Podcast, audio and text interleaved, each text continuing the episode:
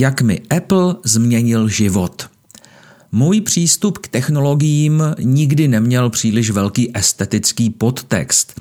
Většinou jsem si nové zařízení vybíral podle jeho parametrů, méně už pak na základě vzhledu.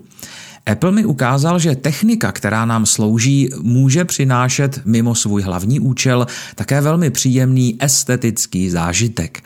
Uvědomil jsem si, že produkty, které denně používám, nejsou jen spolehlivými parťáky, bez kterých se v osobním a pracovním životě neobejdu, ale začal jsem na sobě pozorovat jistou radost ze samotné manipulace s nimi.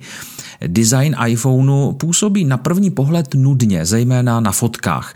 Když se mi však dostal poprvé do rukou, měl jsem úplně jiný dojem, který bych nudou rozhodně nenazval.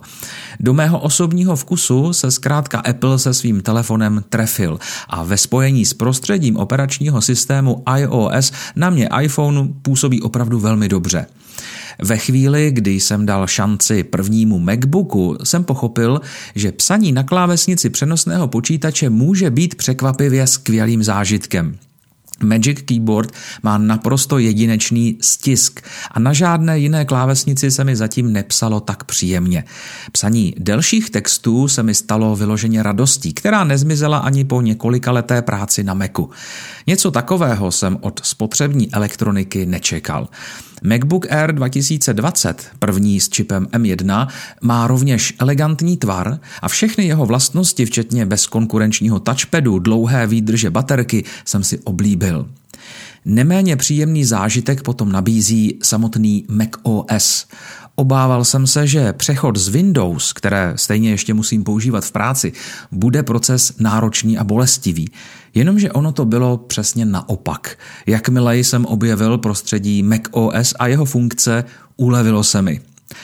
Doc s nejpoužívanějšími aplikacemi či zkratkami je prostě super a zjevně se také Microsoft nechává ve Windows 11 tímto řešením inspirovat. Apple jednoduše ví, jak uživatelům připravit věci jednoduše, přehledně a zároveň velmi funkčně a prakticky. A to nemluvím o jedinečné integraci telefonních hovorů a zpráv z iPhoneu jak do macOS, tak do iPadOS.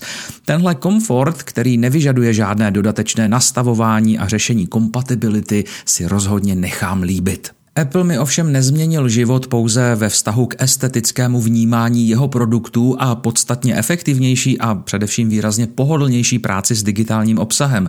Jsem totiž spokojený i s dalšími věcmi souvisejícími s používáním jablečných technologií. Zvykl jsem si řešit celou řadu věcí pomocí HomePodů, které mám v každé místnosti.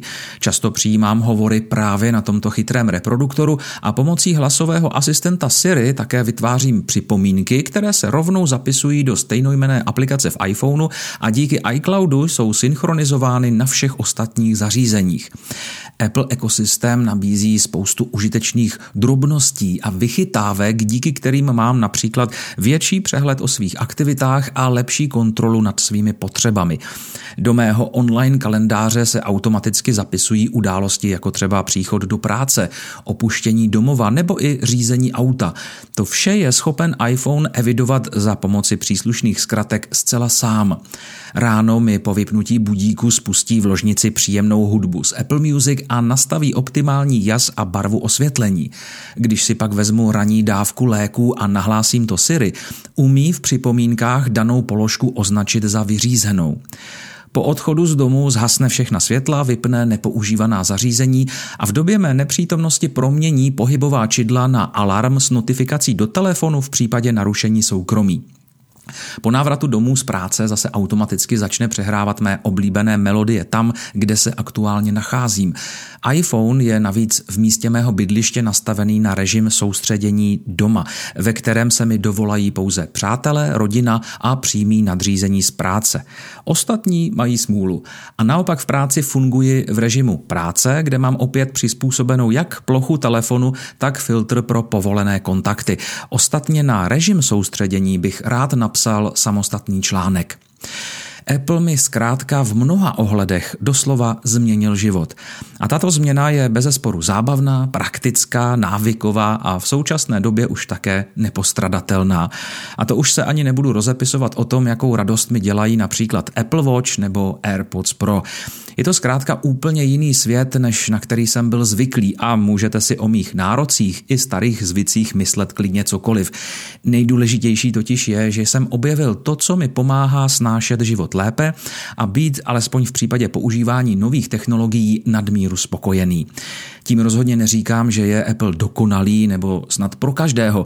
Samozřejmě má spoustu problematických míst a nezrovna šťastných okamžiků, ale která velká společnost je nemá. Divoká je také cenová politika společnosti, ale na to už jsme my, jak se říká, i ovečky tak nějak zvyklé.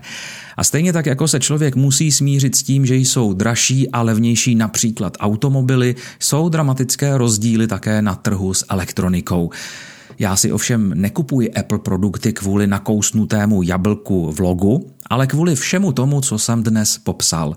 Apple mi změnil život a já jsem přesvědčený, že k lepšímu.